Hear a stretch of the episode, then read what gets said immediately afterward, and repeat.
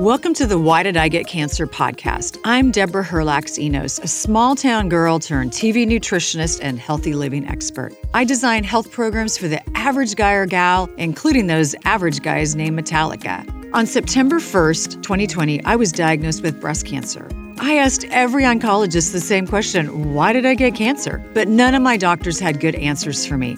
I wanted answers, and that's why I started this podcast. I want to help you to lower your cancer risk and provide self care tips for those in the battle. I'm getting answers, and I want to share them with you. What did I take away from today's episode? Hilda had a great quote, and actually, she was quoting Dr. Jack Kruse when she said, You can't heal in the same environment that made you sick. It made me think about my cancer surgeries. And yes, I became cancer free, but what did I need to change in my home environment to stay well? Listen to today's episode to get all of our tips. So, welcome to Why Did I Get Cancer? I am geeking out from a nutrition standpoint, ancestral nutrition, because today's guest is Holistic Hilda. And I have been listening to her podcast constantly for probably the last two years. I'm not quite sure how I found you, other than I'm a fan of Weston A. Price. So, welcome to Why Did I Get Cancer? Deborah, thank you so much for having me. I'm thrilled. I'm thrilled too. And we've already been talking for a bit and I wish we had recorded it because I just feel like if we live near each other, we would be pals. And so we can be distance pals and someday we're going to meet. But so we were talking a little bit about my story and I thought Hilda had a really interesting comment because I am into ancestral wisdom with eating and lifestyle and I grew up on a farm. She was asking me, why did I plunge into a mastectomy? And um, I will tell you that when you hear the C word, not COVID, but cancer, um, but maybe with COVID too, you get scared. I just wanted this cancer out as quickly as I possibly could. It took three surgeries to get it out. And I wish I hadn't rushed. Yeah, I think in hindsight, I probably would have done a little bit more research on it. And that's my story, and everybody's story is different. And even my oncologist said, you know, for this type of cancer versus that, everybody has their own personal experience and they're all different. Absolutely. But I like what you said about not rushing and maybe exploring options because a friend of mine, I think through some deep technology, medical technology, they found like the tiniest dot of precancerous cells in her breast. And Deborah, mm-hmm. she went through the whole shebang, you know, radiation, chemotherapy, her hair fell out, everything. Oh. And I remember her husband saying, I'm just so grateful that we found that, you know, precancerous thing and treated it right away. And I thought, wow, as I understand it, there are a lot of precancerous cells all over our body that never turn into cancer. So I was. Right I didn't dare say anything to my friends, but I was sorry that she didn't explore other options before doing that to her body because, as you know, those recommended protocols are quite harsh on the body. They are harsh, and I I still feel like I'm recovering. I mean, I, you know, I've heard that for every hour you're under anesthesia, it takes about a month to recover from that, and I probably have 10 hours of anesthesia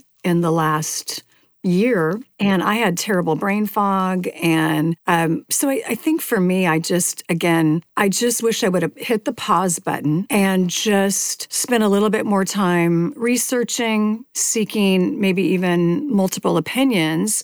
But again, this is my story, and everybody gets the benefit of their own story. They get to all make their own decisions. That's right. That's right. I remember um, when my husband and I were engaged went to see a gynecologist. I don't, I was a late bloomer, so I hadn't seen one yet. and I was 20 something and I went and they were like, hey, they noticed a lump in my breast. And I also mm. got scared. And yeah they couldn't tell if it was benign or cancerous. So I went under the knife and um, mm-hmm. they found it was benign, which was a huge relief. But even with that, I wonder now, you know, that was a choice I made at that time, but maybe, and this is true, I have breasts that easily get calcium deposits in them, you know, so I have cysty breasts, if you will, often right. benign, obviously every time benign. But um, maybe I shouldn't have been so quick to jump to that. But I have read in a book by T.S. Wiley called Sex, Lies, and Menopause that the traditional way of handling breast cancer, since we're beginning our conversation there, um, has been cut and then do the radiation and the chemotherapy. And that isn't necessarily um, a solution for everyone for the best outcome. In other words, if you compare those who decide to go that route and those who don't, uh, the outcomes are not terribly different. In other words, the longevity remains the same. It's not a big lifesaver. So you really do have to think about that. And you said pray about that. Absolutely. Consider what your options are because there are more than just those few we've mentioned so far. Yes, that's really true. And again, you know, we all get to have our own journey. And, you know, if your journey is jumping in and doing all of the traditional medicine, do it, you know, do it. But I I love the idea with just about anything in life, be it a health issue or a relationship issue, push the pause button.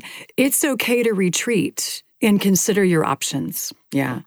And so um, I know that you're not an oncologist, um, but I'm just wondering your opinion. It seems like everybody we know these days has a friend or a family member who's got cancer, who's going through treatment or who's you know had it years ago are are we seeing more cancers or are we just better at detecting? That's a great question. I think it's a mix. I think we are detecting although if we're better at it it's hard to say. And i guess what i mean by that is was my friend's case that would be registered in the medical logs as breast cancer and she went through the breast cancer treatment. Was it even breast cancer? You know, cancer is a label that falls on a lot of different dysfunction in the body. Uh, yes, cells that have gone out of control and often turned into tumors, but that doesn't mean necessarily that it is um, life threatening or mm-hmm. something that couldn't be eradicated a different way. I have a friend that they found this huge tumor in his lung. And, you know, after they pulled it out, Deborah, I'm pretty sure, actually, I'm positive, he went back to his same lifestyle. I say, rather than just pulling the thing out and trying to get rid of it, let's look a little bit more at what might have been the cause of it. And I know your whole podcast is, Why Did I Get Cancer? So it may be that you might not find an answer, but you may, because there are many factors that can create imbalance in the body that lead to cancer, not just our diet but also our environment, our relationships, and so forth. They can all lead to an imbalance or a dysfunction that could give you that label that may or may not be necessarily helpful. Right. Right. No, and, and I agree with that because we go in and we cut it out or we use drugs. And, you know, is that really getting to the root cause? And could it, if we don't go in and fix at a cellular level, are you just going to end up with cancer someplace else? Yeah, it reminds me of that game whack a mole at the beach. You know, you pop down one little gerbil or mole and then another one comes up somewhere else. And of course, right. this is many people who have suffered from cancer or patients. That's exactly what they've experienced. So mm-hmm. I think mm-hmm. it's good to analyze where you're at. And Dr. Jack Kruse, who is someone that I follow for kind of quantum health, he was a neurosurgeon and he had a health crisis. He was obese and he, I think he broke his leg or something. And as he was recovering, he was saying to himself, Why am I so sick? He didn't have cancer, but he was like, Why is this happening to me? I'm mm. a doctor. And he realized, Oh my gosh, my environment is not conducive to good health. I'm under fluorescent lights all day. I'm inside all day. Mm-hmm. So he has started a a whole journey and he's taken a bunch of us with him to explore the power of sunlight and cold therapy for good health. But he mm-hmm. says, all this to say, he says, you can't heal and then in the same environment that made you sick. And I oh, think that's true, not just mm. physically, like where do I live? What's my environment there? But emotionally and also in terms of diet, we can't stay on the same, very same path and expect that we'll eliminate dysfunction or imbalance in our bodies altogether. It's, and it's so simple but it's so true. You know, if you're getting sick in this environment, okay, then we remove the tumor and then you go back to that environment without making any changes. And it's not just food, you know, it's not just food. But again, the lights, maybe you maybe you have bad sleep habits. Maybe you're in a toxic relationship. Yeah, what comes to my mind right now is my neighbor's dog had cancer. That's something I never thought I would say 10 years ago. You know, you were asking if cancer is on the rise. I think it is a factor that we're exposed to more and more toxins. I would bet my bottom dollar that that dog sleeps near the Wi Fi router, you know, mm. because that's a toxin that we can't see and that many people dismiss. But I think it's affecting us on a cellular level. And that mm-hmm. radiation that we're exposed to that our ancestors didn't have to deal with is exponentially more than the Earth's natural electromagnetic frequencies. So that Mm-hmm. is a factor that I think is is causing a lot of sickness and people are not putting two and two together because they can't see it. They're like my diet is good. I'm Right. getting some sunshine. What's up with this? Right. I'm taking a couple of supplements, and yet you wonder why you're tossing and turning all night long. Isn't is it because you're sleeping so close to your Wi-Fi router? I recently um, had a Wi-Fi router off button put into my bedroom, so at night I just flip the switch and They call it a kill switch, but I think they should call it a great. live switch because and it's a sleep and it's a melatonin producing switch. It's amazing. I had Yeah. some building biologists come and analyze my home because I wanted to know what am I exposed to, and they were literally like, "These numbers aren't good." Um, because I live in a row house, let me just say, and Okay. right in my bedroom, right on the other side of the wall, was my neighbor's router, and they also have cordless phones, which you don't think so, and most of us wouldn't think twice about this, but they emit a lot of frequencies that are not natural and aren't good for you. So I talked to my neighbor. That didn't go too well. Um, but I realized I can only manage what I can manage. So we definitely turn our Wi Fi off at night. We get a little um, cloth bag that we try to put over it at times. It's supposed to help Mhm. mitigate some of the radiation. But I think it is important to look at where we're at and, and in terms of all the basics, like you said, sleep, nutrition, sunshine, look at all the basics and recalibrate because our body, I just want to say this to anyone who's listening right now who is struggling with cancer and, and worried and scared about the future. Let me just say your body's default setting is health. Your body is not a traitor. Your body is on your side. And Yeah. if there's cancer, it may just be the body's way of trying to sequester some toxins. It's trying to take care of it for you. So remember that your body is your friend on this journey as you move toward healing. hmm And I couldn't agree with that more. And and I actually tell people now I'm grateful for cancer. I love me a lot more than I did post cancer than pre cancer. Yeah. And I I had some things to change. And as a nutritionist and health coach for 33 years, I didn't have things to change there, but I had things to change in my head. And I've changed them and it's amazing. So I would say the biggest thing that I realized is while God made me a, to be a peacemaker, I'm not a peacekeeper. So peacemaking is kindness and extending that olive branch to somebody who's, you know, upset you or said something, you know, not so great to you. But a peacekeeper is a warden, and you put people in jail, and then you need to march around to try to keep the peace. You gotta, you gotta keep take the peop, take everybody's temperature, and you've got to make sure that everything is going okay and people are happy. And I played that role for a long time, and I'm done. It's not a shift I'm willing to work anymore. Exhausting. Mm-hmm. Right, right. Wow, because that is exhausting emotionally, right? Exhausting. And draining your energy. Right, right. Wow, that is a good word. And that is one thing I have learned. As you know, I'm the host of the Wise Traditions podcast, and I appreciate your shout out at the top of the program on that. I've learned so much that our health isn't just defined by the diet that we take in, our nutrition. Our diet is also what we let into our mind and our hearts, Mhm. right? There's so many more aspects to it. So, So many more aspects. really important to pay attention to those things. Absolutely. It is. It is. And I think that we get little messages along the way. And, you know, it's just a little nudge and it's this. And then eventually, if we don't get the lesson that we need to make some changes, we get the sledgehammer. And I got the sledgehammer on September 1st of 2020. And my sledgehammer was okay, now you have cancer. And how did I contribute to this? Wow. That, I think that's a question that's probably not posed very often. And we Mhm. all, also, so that no one feels condemnation, we all have ways in which we need to grow. And you're Right. right. The body might start with a little whisper, like, oh, I have a twinge in my elbow, you know, and it's telling you, you have a twinge in your elbow. And you're like, mm, until it becomes a, a loud scream so that you have to pay attention to it. And maybe emotionally, um, that was some stuff that you had to deal with to grow. And yeah, you're the better for it. That's amazing. Yeah, I'm I'm just so much happier now. It's just amazing. And and to just be able to say, okay, you know, I've worked hard to surround myself with people who bring me such joy, such joy. And I guard that fiercely. And I don't I just, the old adage of when people show you who they are, believe them the first time is really true. And so I surround myself with people who encourage me and bring me up, and I just avoid the ones who do not. And did you know that one of the best predictors of a positive outcome with treatment of cancer is familial support. In mm. other words, that community that we have around us, whether whether they are blood relatives or not, can make mm-hmm. a world of difference to our spirit, to our mindset, to the outcome of a physical ailment. Wow. Yeah, I believe it. I've walked through it and I I 100% believe that. I had so much support, so much so many, you know, flower deliveries and um, when I did make the decision to um, go ahead and move forward with the mastectomy, my book club, great group of ladies, decided to have a goodbye booby party for me. with boob cake. oh my gosh. So, you know what? You have to laugh. What are the other options?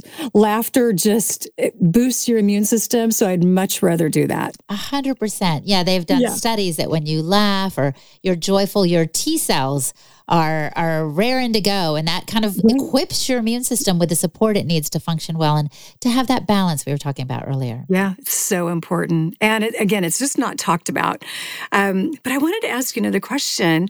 Um, what's changed in our world and lifestyle that seems to be contributing to higher cancer rates? Well i would definitely say stress. You know, mm. for a long time, cholesterol was thought of as the factor in in causing heart attacks. And right. other studies have indicated that it's actually stress. And think about it. You've heard of people having heart attacks when like they'll say, Don't don't give me a heart attack if you surprise me or startle me, right? You're it's mm-hmm. a stress response. Mm-hmm. So our life we thought by getting more modernized, you know, what they said when the washing machine came around, they thought women would have much more free time. They wouldn't have to be washing clothes by hand. So they'd just be relaxing. Right. That didn't prove to be true. It's sitting around like eating bonbons. the more gadgets we've added, right. the faster the pace. And so, yeah, I think stress is a big factor in cancer. And I'm I've interviewed a an author, Brandon LaGreca, who wrote a book about cancer and mindset. I'll try to publish this one soon since we're having this conversation. Great. It's in the queue, but he talks very much about our need to learn some ways to manage stress um, because this is the world we live in. And so our ancestors, mm-hmm. for example, would have that acute stress of uh, a leopard is chasing me, let's say, you know, or you're on the mm-hmm. hunt, so your heart is beating fast and you're trying to get that prey. Okay, that's one thing. And then they would go relax by the fire once they got it or didn't get it. They'd go home, and mm-hmm. more of their life was not spent in that fight or flight mode. But our lives are like, mm. oh my gosh, I don't even know. I want to say 70%, but it's probably higher in that mode, which elevates the cortisol, suppresses the immune system function, and so forth. I know I'm telling you things you already know, but I, I think it's really critical for us to look for ways to lower that stress because it doesn't seem to be getting any lighter on its own. I, I think you're absolutely right. And I think in this um, season of COVID and fear and censorship, I I I feel the stress and I know what to do. But yeah last night on my way home from work, I was listening to the radio and I thought, well, let me just tune into one of these news stations. By the time I got home, Deborah, I was, I felt so dejected and despairing. Mm. Um, you know, whatever you think of the source of the virus and how things are going, the news is a a buzzkill. You know, I was like, I don't need this in my life. So my diet, at least for the rest of this month, I'm going to make a strong effort to not is to not listen. And I mean my diet, what I'm letting into my mind and my heart and my spirit. Mm-hmm. I am not going to be listening to that. Why? Because it just drags me down. And right. if I didn't have that news, I would still be enjoying the company of my family and and enjoying my conversations with friends like you. And you know, I just I don't need that in my life right now. And just imagine the individual who is taking all that in and has no other connections with people. Like that's right. super, super right. discouraging and disheartening. And listen to that word too discouraging, taking away your courage and your strength, disheartening, mm. weakening your heart. So we don't want to oh, go there. Wow. But you're right. I've never thought about that. Discourage, disheartening. That doesn't set you up to battle disease, illness, or traffic. Right. None of the above.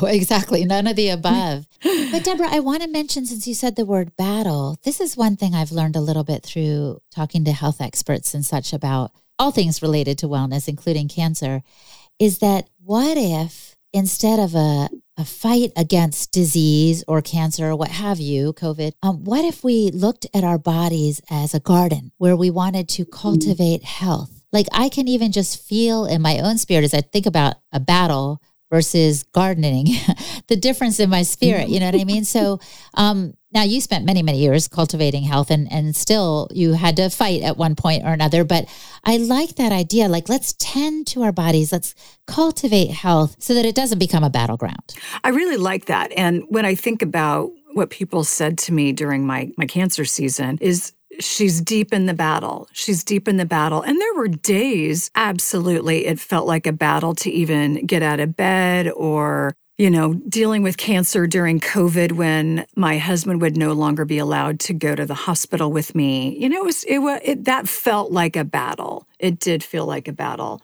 But when I was home in my quiet time, I, I didn't want to battle. Battling is is exhausting. A hundred percent. A hundred percent and yeah. tending the little things. And I know we'll get to this in a little bit, like the little ancestral hacks and self care steps we can take to build a strong kind of wall of defense so we don't have to battle. Those things bring joy, you know, getting they out do. in the sunshine, eating food that's nourishing. I just had the most amazing lunch with farm fresh eggs and farm fresh sausage and some tomato sauce. It was amazing and it wasn't fancy. It just right. nourished me deeply. So that's right. the kind of thing that we want to have more of in our life. And that's actually a simple way to detox. I was mentioning earlier that I think the source of cancer is a lot of toxins in our mm-hmm. in and around our bodies. So uh, detoxing may be just making simpler choices that actually nourish you rather than letting other things into your body.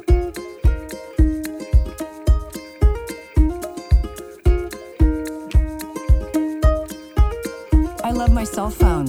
I love my AirPods. I admit it. But what I don't love is the radiation and electromagnetic frequencies that are coming out of both of those things.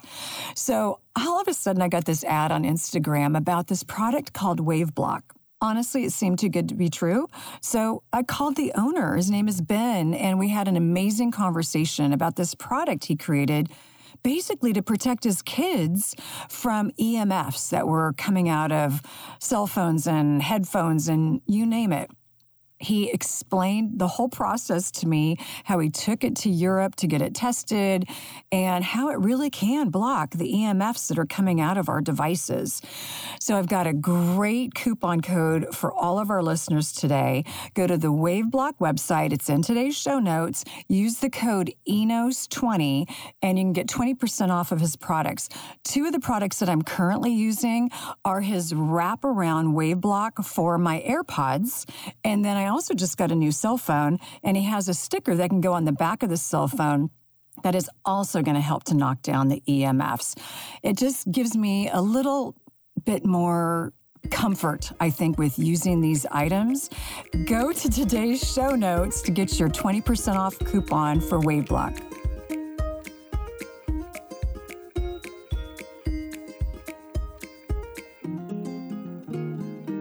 Thank you for joining me today on the Why Did I Get Cancer podcast. I've got my shopping guide for all of my cancer self care items in the show notes, along with information about today's guest and our show sponsors. And don't forget to subscribe to my podcast so you never miss an episode. Keep in mind, I'm not a doctor. I'm just a gal that got diagnosed with cancer and wanted answers. If you need medical advice, please be sure to consult with a medical professional. And thank you for listening.